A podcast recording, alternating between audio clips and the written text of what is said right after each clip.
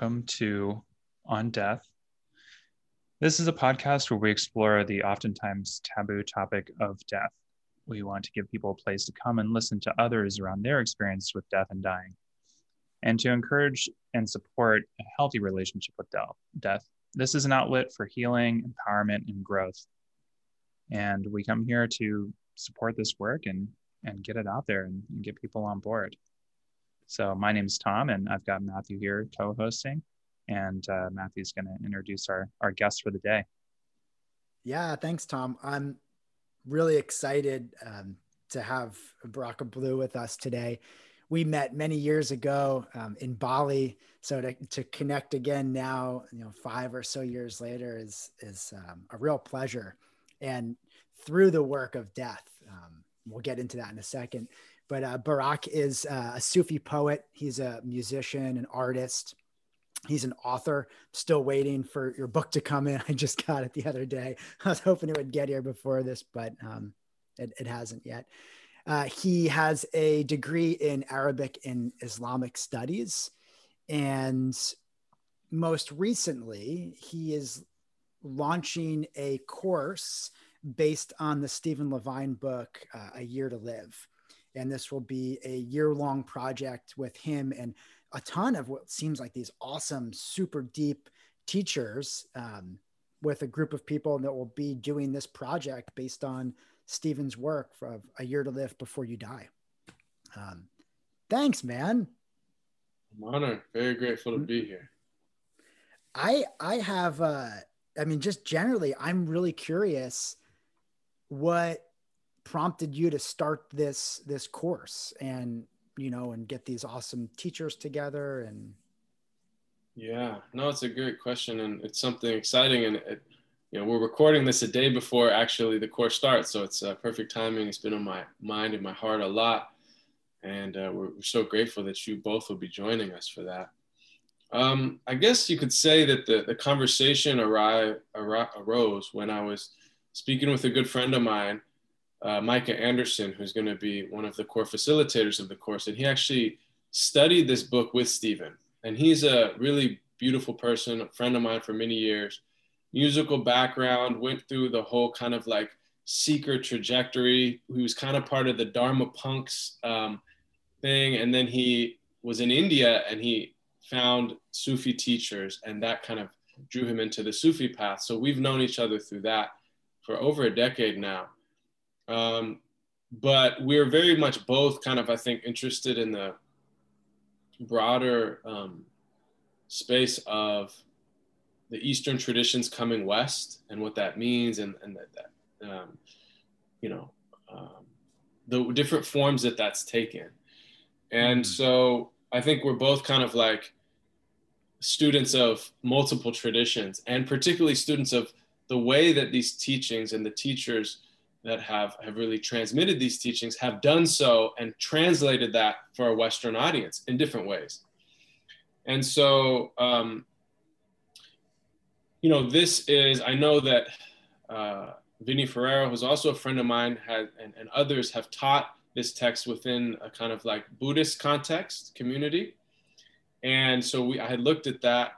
Um, but we, Mike and I talked about doing this within a uh, predominantly um, Sufi community or with Sufi facilitators. Not exclusively, we also have Buddhist facilitators and others, but uh, more kind of bringing in elements of Sufism because just like Buddhism and other traditions, really every tradition, the Sufi tradition has such a profound emphasis on death and re and rebirth and awakening and mm. ego death and things like that. So we thought it was really a rich kind of um, convergence to to kind of look into. And so in fact we'll, we'll get into this i'm sure in the course but um, uh, within the last year both micah and myself had uh, kind of really intense you could say um, uh, in intimate confrontations with death. He actually uh, was a victim of gun violence in very strange circumstances. He was actually in his home and there was a shootout outside and a bullet came through the window and, and pierced his leg. when he was sitting on his couch. Just imagine like, and so he, you know, he was rushed to the hospital and he was, he's fine, you know. But of course, that was just a really intense experience that that he mm-hmm. had. And then a few months after that, I actually, at the very beginning of this pandemic, I had a really um, kind of intense bout of the coronavirus myself. Wow, and, no kidding. Uh, yeah, yeah. It just in in March, in the first week of March of, of 2020. And so um, you know, I had the kind of a few days of very constricted breathing and um, you know, I just had to sit with the fact that like, okay, I can breathe now, uh, not very deeply, but I can still breathe. But if this progresses any further, it's going to get real interesting, you know. Mm. Um, and I had a few days of that, and then I had longer kind of symptoms that lasted a full basically two months. So you know, I had you know really intense symptoms. Um, and because it was especially at the very beginning of the pandemic nobody know, knew my doctors didn't know nobody could really give me any advice and so i was like the psychological aspect of it was actually way more profound than the physical i was just like mm. okay this this could be it and um, you know i had i've had a couple in my life of near death experiences car crashes and things like that but i never had like a illness which made me sit for days on end and really um, contemplate the very real fact that this could be my last day or my last few days or my last week, you know? So hmm. um, after I recovered from that, um, and even Micah was one of the people I reached out to when I was, when I had the virus just to speak to, because he's a really, um, he's a beautiful brother. He's also a therapist and just a deep traveler on the path and companion.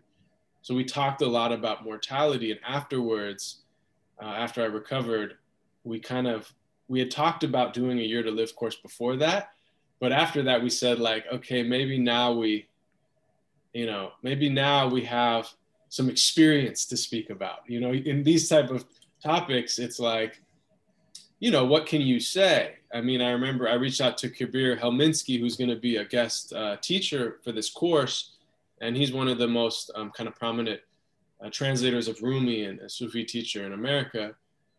And I asked him if he would speak on this topic of death. And he said, Well, you know, I only like to speak about things I've personally experienced. So I can speak about more applied spirituality and, and community and things like that. But, you know, I thought there's a reality to that, right? Um, hmm. You know, it's hard to put, put yourself up there as I'm the specialist on dying. Well, I don't know, you know. So, in any case, that was kind of the impetus for the course. We had talked about it, we'd explored it. But after that, and for kind of then, I guess you'd say the last nine months, we decided like, let's really get together and do this because this is a time, and I'll just end with this this is a time when I think we're all confronted with our morality, uh, our mortality in a way that is much more visceral than usual. And I think maybe like you know yourselves uh, you know some of us might be outliers in that we kind of have been called to contemplate death hmm. as a spiritual practice like you you i don't know you guys didn't share with me yet the impetus for this podcast but you're clearly not two people that are shying away from the topic of death right? Making this podcast. But most people are most of us are. And even those of us i think that and if i could just be kind of to be to lower the waterline one of the things that when I had the virus and I was really kind of meditating on the, uh, you know, the real possibility of death at this point in my life, it kind of cut through a little bit of the illusion, even the spiritual illusion that I had. And it made me realize like, I don't feel prepared. I don't feel like I'm actually ready for this, even though I read all this great Sufi poetry and talk about it. And I think I'm someone who contemplates it as part of my spiritual practice on a daily basis. When I when I was confronted with the possibility of it could be now, I felt like, wow, I have a lot of work to do before this. You know, that's what I felt like. Yeah. And so this is really our attempt uh, to to make intention with a group, with a cohort of, of seekers on the path to work on that, to do that work. Yeah, who you said so much good stuff in there. Um, when when you talk about even like in this moment of you know coronavirus and being really sick and then looking at your own mortality and you know very similar. You know the kabir poems the rumi poems you know the the spiritual practices the ego death. When you actually look at your own mortality it's like i don't i don't know if i'm ready you know like there's still a huge part of me that's scared so I think I I would be totally lying if if uh, I was like, yeah, that it's cool. I'm I'm like in some ways very attached to certain things, right? And that's so much of the game is okay. Well, let's look at where that attachment comes from, and this moment in time, yeah, it's like death is so on the the mainstream like COVID deaths. I mean, you look at any news channel or news website, and there's like a tally box. It's like, and it, it's for a lot of people, it's just numbers, and at, people are at least saying the word death and dying, but they're doing it in a way where it's fear. It's not being able to have a healthy conversation around it. You know, we we may um, we may never have a total understanding of like being free to die, but at least we can work towards that. And um, I, I'll say one more thing, and then you know we'll, we'll we'll get back to going back and forth. But I'm curious when you had that moment of, oh fuck, my I can't breathe that well. What I remember from reading uh, A Year to Live Stephen Levine says that sometimes when people would get their terminal diagnosis, there there would be a bit of relief, right, and freedom, and it, it's like I'm, I'm I'm reading this uh, Ram Dass book that just came out yesterday, and he has a similar thing where when he gets fired from Harvard, where he's like, huh, like there's there there's like, oh, it, it, there's part of it that's really scary, but now it's like I'm not stuck doing that thing anymore, right? If I'm curious if there was a little bit of of of that, or if it was still oh shit, you know. Real question. So I mean, really, what happened first? It's interesting is it was literally right when it was actually before the lockdown happened and so everyone was just starting to talk about it if you remember i'm in seattle and seattle was actually the first place in North America that had started having cases. So, but, but it was spreading without anyone knowing it was here. And so, like, I remember we have a, a, center and I was teaching and it was just starting to come out. And I said, look, there's this virus. So if people just don't shake hands today. And people were kind of like, really? Like, people didn't really know it was here yet. And I was like, yeah, I don't want to be overly cautious, but let's just, you know, care for each other. And then I remember the next few days we, we ended up canceling our next class. And a lot of people like really? Why? You know because it no one really knew if there was cases here yet and things. And so then like as the hysteria was starting to build and there were things were starting to lock down and grocery stores were starting to close i started to feel kind of physically ill. And i was like is this like psychosomatic because everyone's talking about it? I was like this is too surreal. And so i just you know but just in case, I went and got a bunch of groceries. I remember and like stocked up, and um, sure enough, I felt just really weak for a couple days and like a light fever, but not too bad. And then one day I was teaching a class online because we had moved our classes online, and as I was teaching, like I felt kind of weak, but I felt okay. And then all of a sudden, I like was losing my breath. I couldn't really speak, and and and it it kind of set off the like very like just the first thing was like the very physical kind of like fight or flight like oh no. You know that was like the, the kind of just very like animal fear bodily responses um, where i just felt you know that. And so afterwards you know I, I tried to close kind of quickly without being too abrupt. And uh, i called a friend of mine who's a doctor actually. And i kind of told him my symptoms and these type of things and you know, he said, look, the, the bad news is that you most certainly have it based on what you're saying. He said, but the good news is there's an 80 to 90% chance you can deal with this at home. You won't have to go to a hospital, things like that. So just, I said, well, what do I do? And he said, just keep doing what you're doing. I was like, I'm not doing anything. like, they have no idea point, like what to do. So I remember feeling that type of um, just very physical animal, like fear response. And I started to feel very weak in my body, just, you know, almost like lightheaded, you know, when you're, and um, I actually went to lay down. It was the evening, so I went to lay down, and very quickly I had I noticed um, that my mind, my thoughts, kind of started to project really rapidly in in both directions. So one direction was the natural like what if I get sick? What if I have to go to the hospital? What if I can't breathe? What if I die? What you know? What am I? What's my mother gonna think? What you know? Like the whole thing, right? just like totally.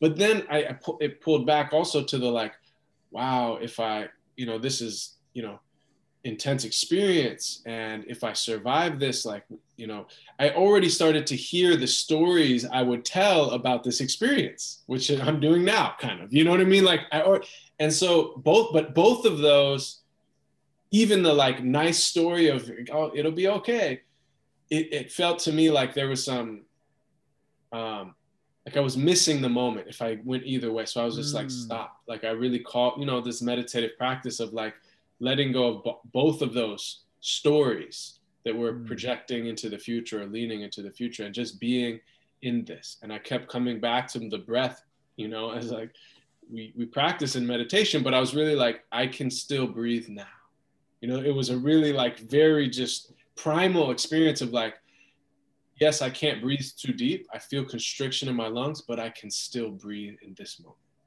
And that was kind of what I felt like liberated. It was the one thing that soothed me in that moment. Like, I can breathe now.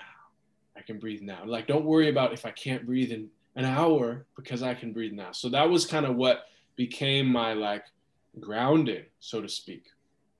Hmm and then um, yeah like you said i had to really um, reflect on the fact that like okay this is the you know the the kind of beautiful surrender. Like if this is it like i want to be in that that state of surrender. So there was some of that but at first especially the first day it was like it was interesting to, th- to like the actual physical response that almost like the automatic nervous system response that I didn't have control over. Like I felt just the kind of like physical sensation of fear, even if I told my mind, you know.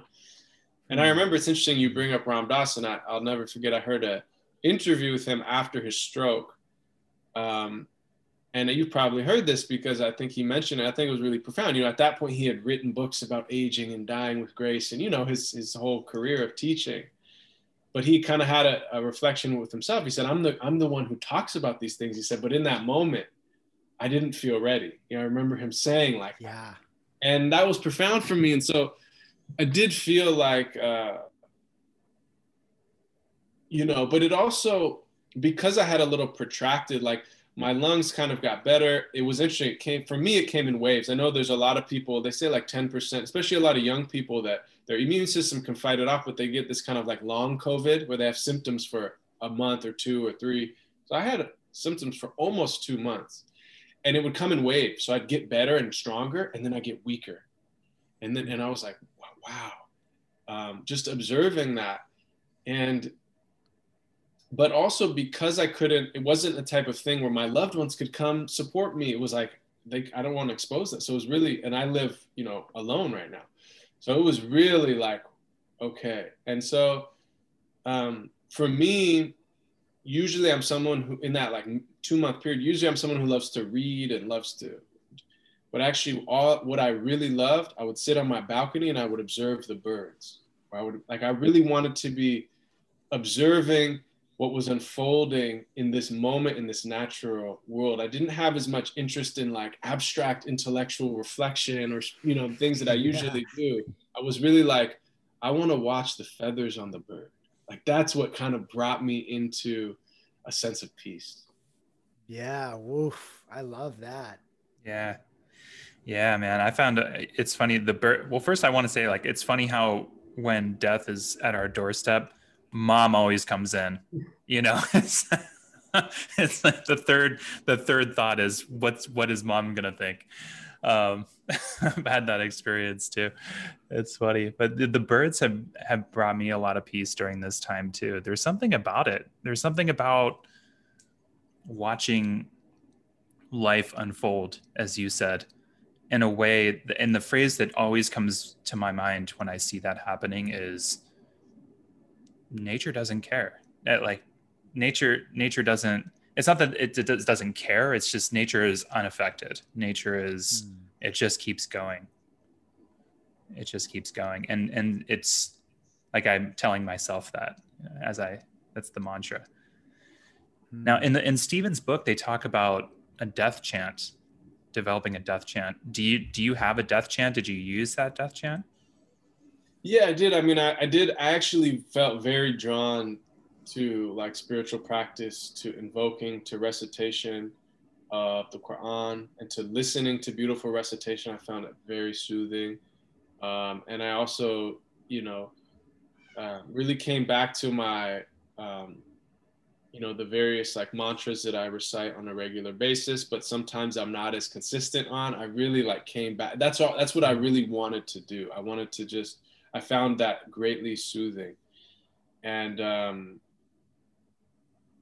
so yeah i mean that those were the things that i really like to do. I like to recite. Uh, i like to invoke the name of god and uh, and listen to the the scriptures being recited. That brought me a lot of peace yeah. Do you have uh like a certain recording that you that you listen to? Yeah. Mm-hmm. Cool i have a few that i like a lot yeah yeah there there is a, a real potency when you can hear someone reciting or or singing like even um, in the past year especially during um, again this COVID sort of time, um, I've been really loving listening to the Qawwali music. And, you know, like I'll catch a word once in a while that I understand.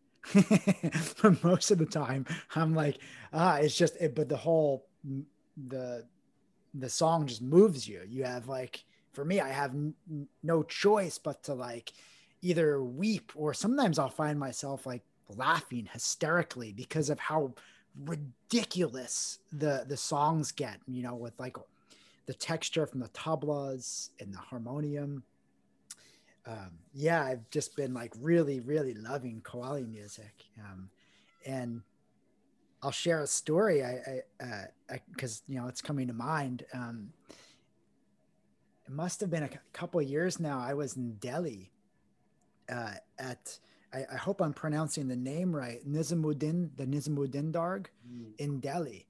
And um, I remember I went there uh, in the beginning of my trip when I was first kind of getting my my legs, my India legs underneath me. You know, I flew into Delhi and you know, you drink your chai and next thing you know, you're at a, a dargah. And so I had went back um, maybe a month or so later and – I walked into where the the main uh, dargah is, like where Nizamuddin is is um, buried, and you know you kind of enter in from the left side and you loop around, and you know everyone is doing their devotional practices, whether offering incense or flowers or um, some some kind of fabric or sheet that goes goes across, and it's you know a very popular place in in Delhi, so it's really uh, really tight. There's a lot of people in there, and I managed to kind of scoot to the side and off like back by the wall, so I didn't leave right away. I, I got to like be in there for a moment, and everyone was um, praying, and they're they're they were having these like really beautiful moments, and I had this almost like a moment how you have like uh, like what am i doing? Like i've done all this stuff and now i don't know what to do because i don't know the the any of the the language or the prayers and there and everyone's very certain like looking sort of specific. And i had this moment of just being being like you know what? God is good. And i just sat there and i started weeping just saying to myself god is so good. God is so good. God doesn't care in these moments of what prayer i'm doing you know? So my song at that time or the my aphorism or mantra was just god is good. God is good. God is good and I just started weeping there, and you know, and um, got to sit in the courtyard afterwards and saw some uh, Qawwali music by the musicians there. Um, but ever since then, I feel like there's been a part of me and part of my heart that was been taken by the the Sufi tradition, and um, I'm kind of curious, like what because I don't know a lot about their teachings and on if they have teachings on death, like specifically on death. Yeah, it's a great question and it's a beautiful story. Thank you for sharing that. Oh, thanks for listening. I know. You know I would say that like, you know, I've had the blessing of traveling a lot and living in, you know, all across the world.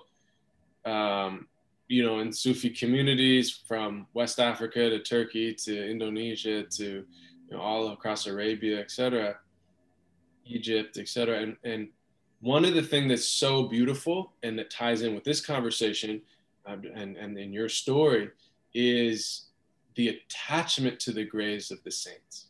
That actually mm-hmm. is celebration of death. And I remember when I first was quite young and I went to Morocco and I went to Turkey and I went to all these places.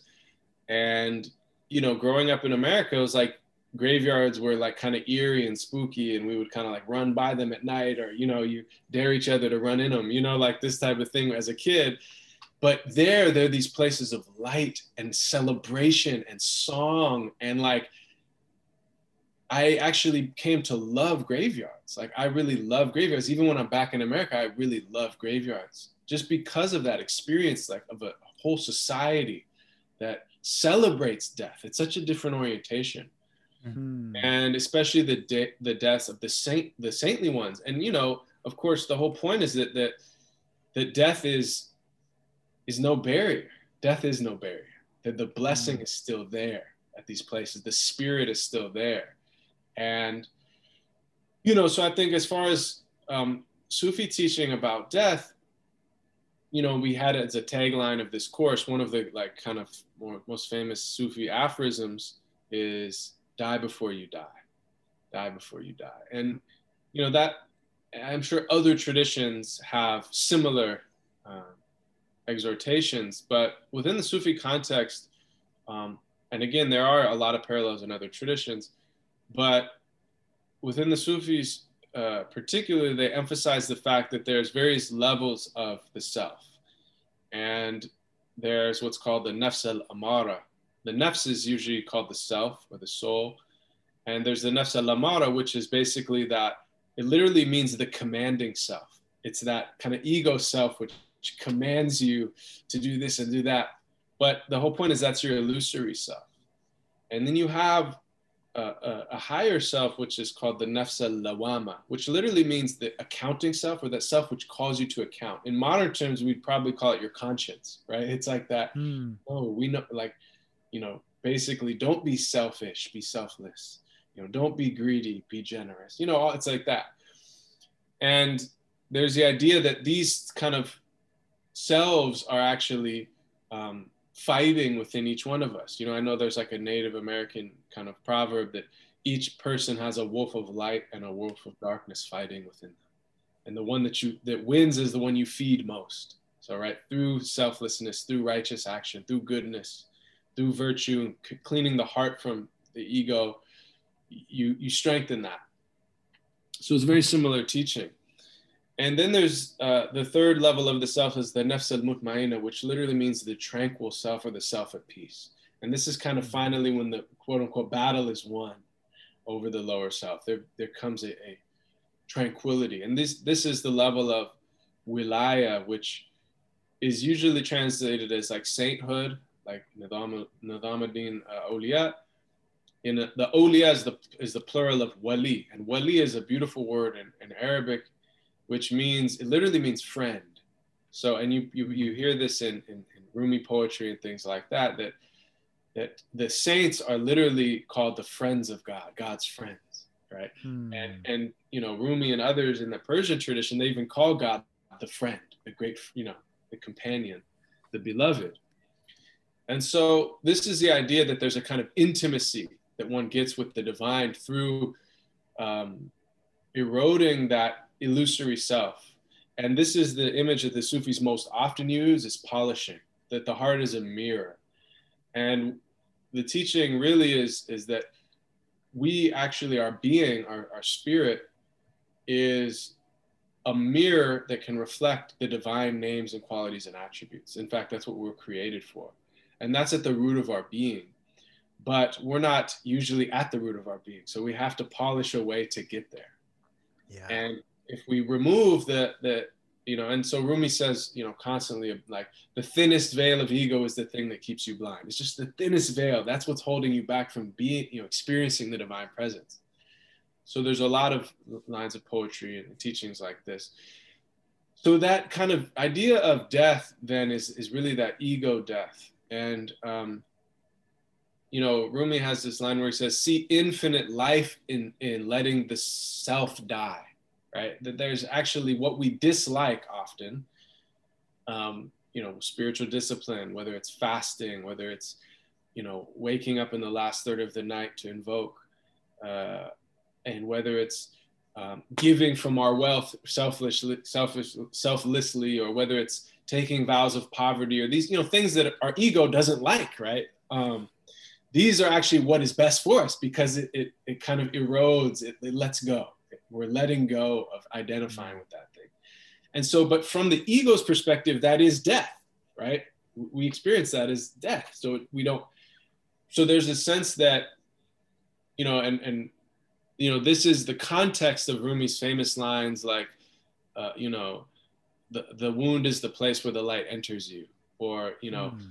uh, if the if the stone, the, if the ruby is, is, is irritated at every rub, how will it ever become polished, right? That these actually experiences, whether they're spiritual experiences or other difficulties that we're kind of given in our life, challenging experiences, that these are the great opportunities um, for awakening and for um, awakening to our true self.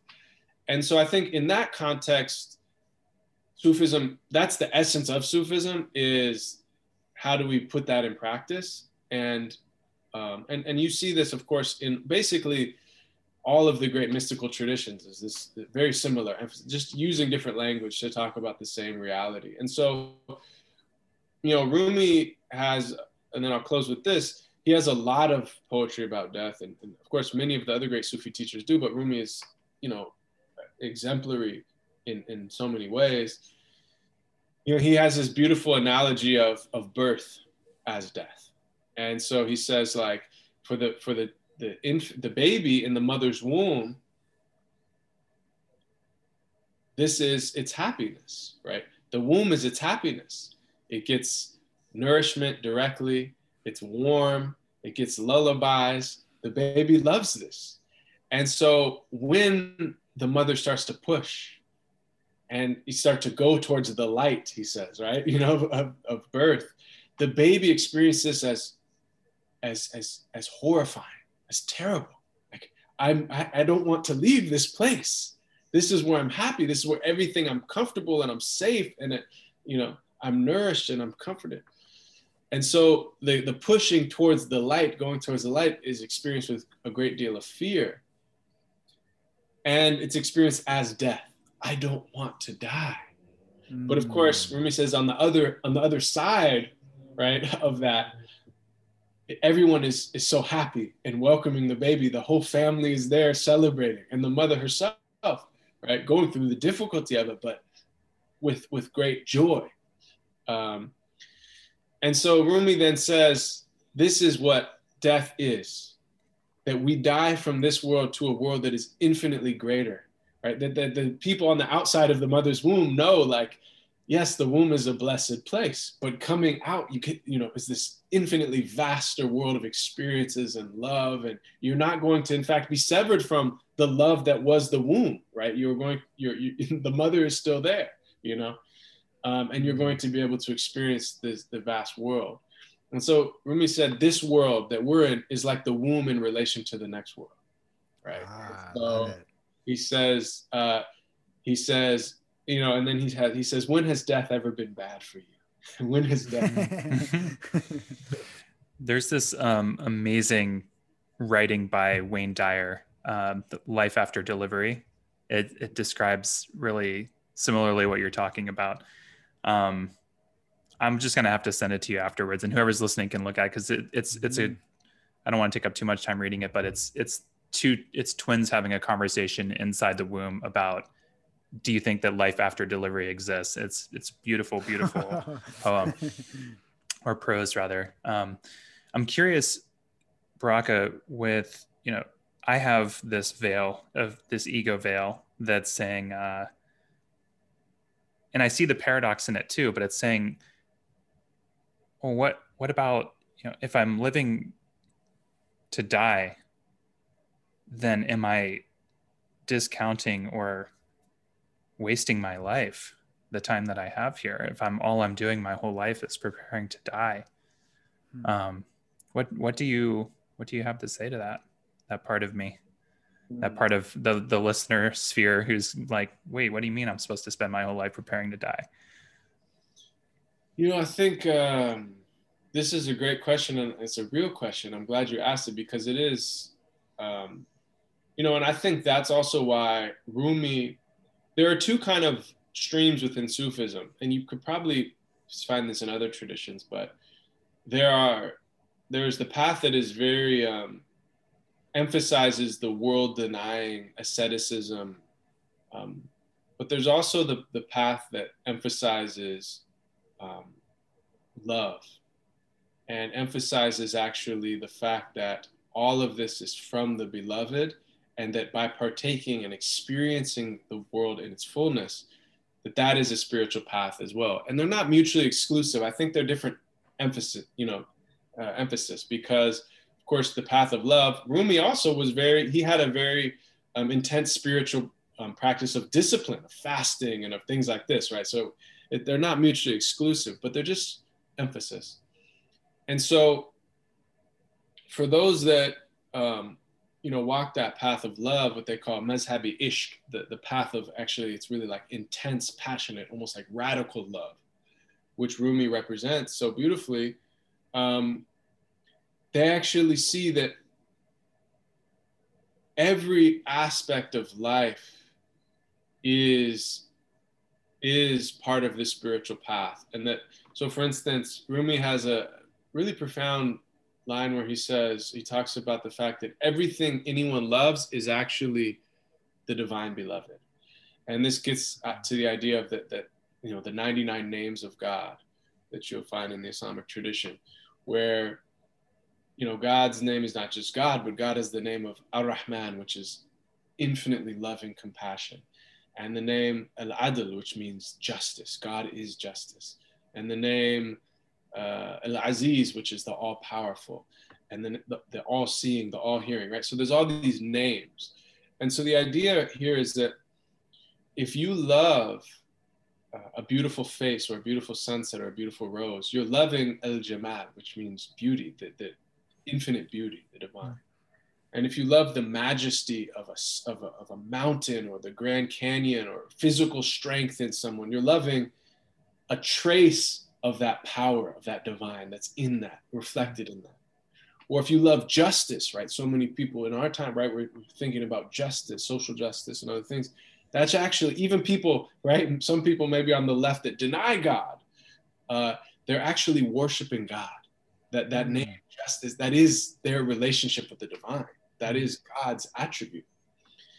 And um, so Rumi says everything that is a beloved, whether its name is mother or father or spouse or money or pay, or fame or, or, or power, that behind it is truly the divine.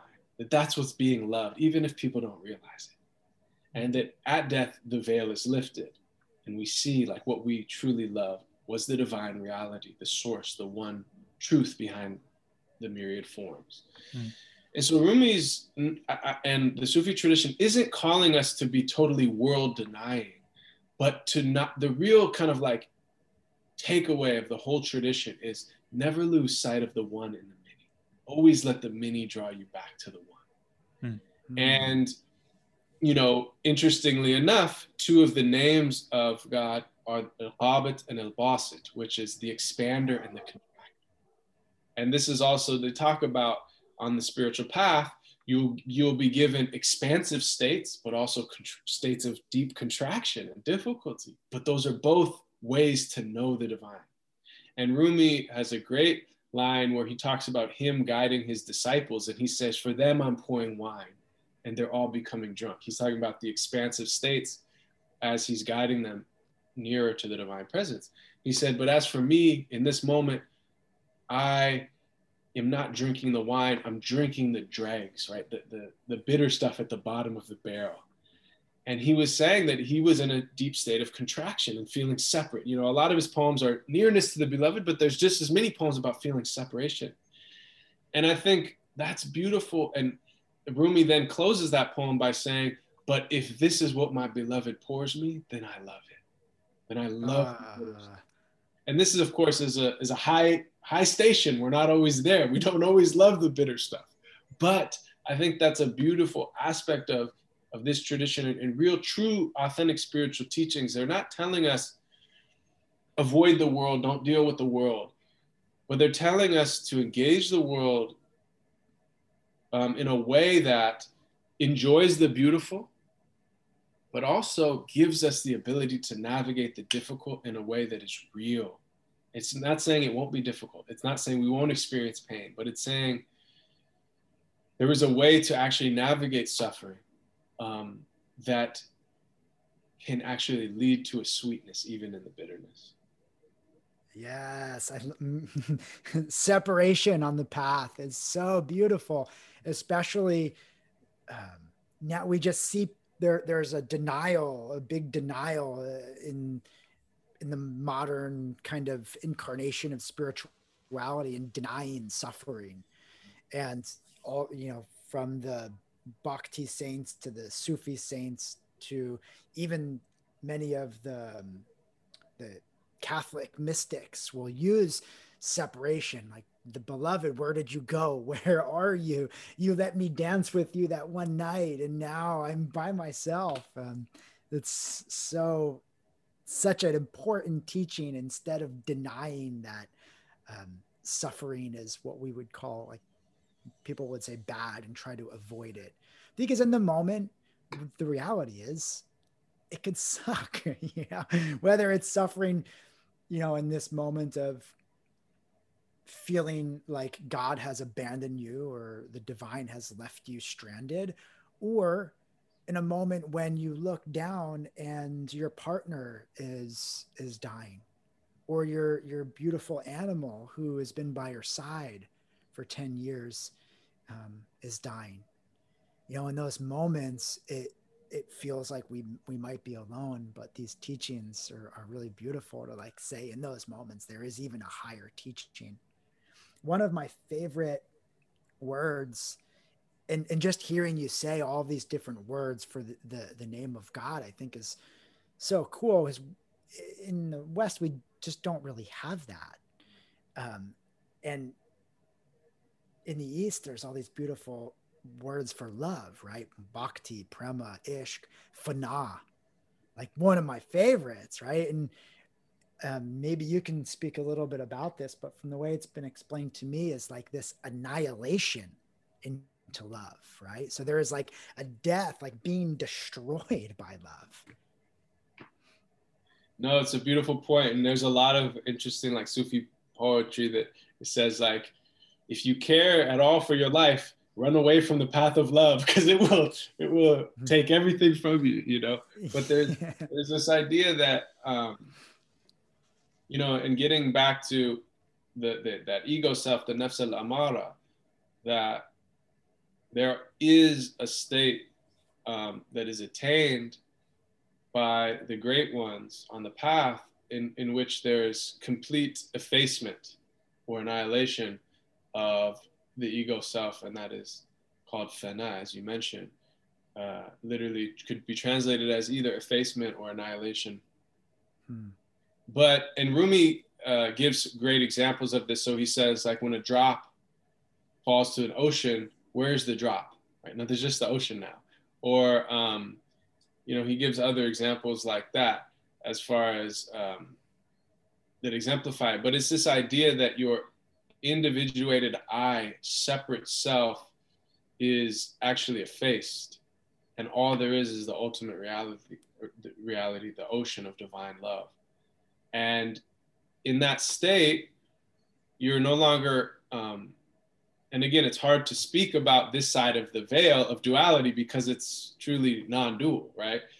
But um, and that's why they say, you know, Imam al-Ghazali, one of the great Sufis, he said, anyone who speaks about this reality outside of it, anytime you speak of it, you necessarily mix truth with falsehood because it's like you just can't mm. speak about that.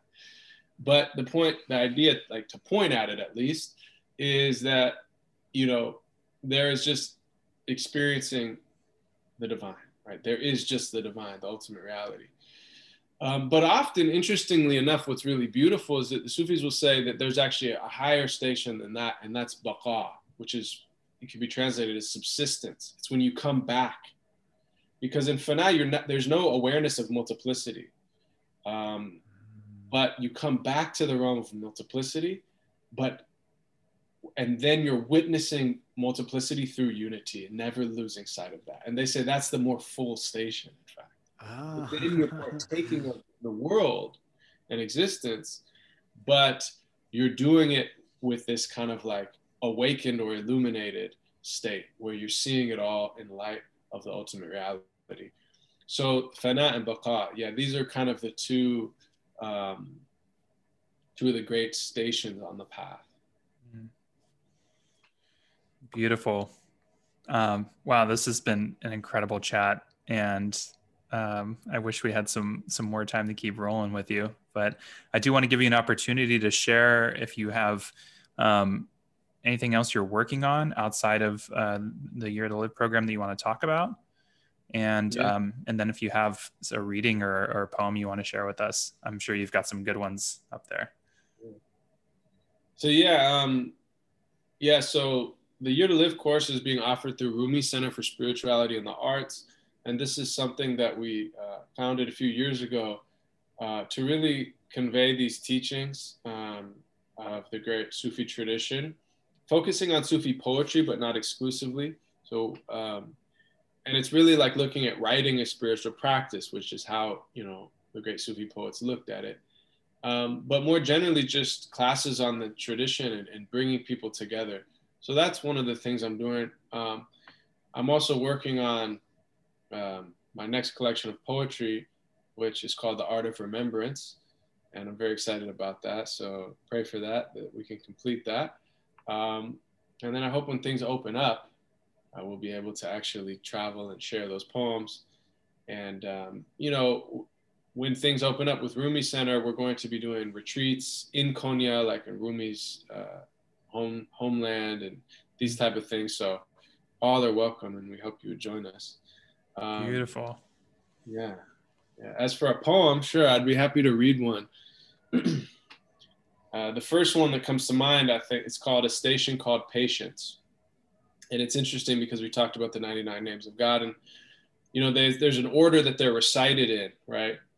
Um, and the last name of God is sabur, which means patience. God is patience. It's a really beautiful idea. And of course, the last one recited. So, you know, you have to be patient to get through them.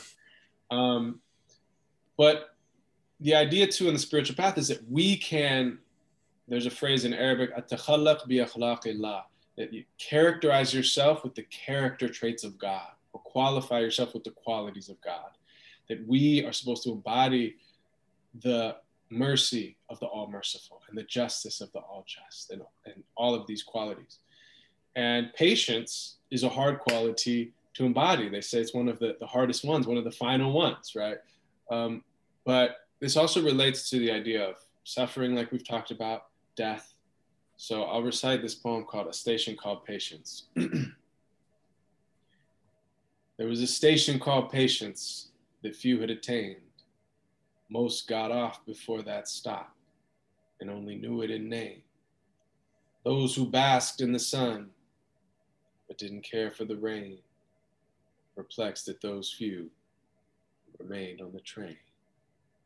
Paid them no mind and were blind to the secrets they knew, like the brightest colors hide the deepest of blues.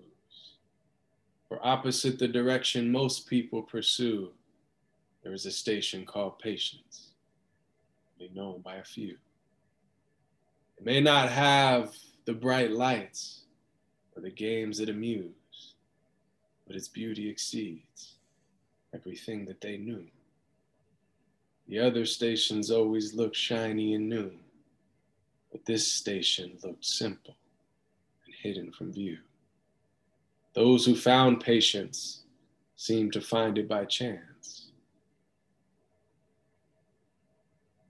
Perhaps they fell asleep on the train and woke up in its trance. Maybe a dream they had seen where the question was asked Is there more to this place than appears at first glance? Some were forced there when the cost of living was high, or the struggles and the troubles had chased them inside.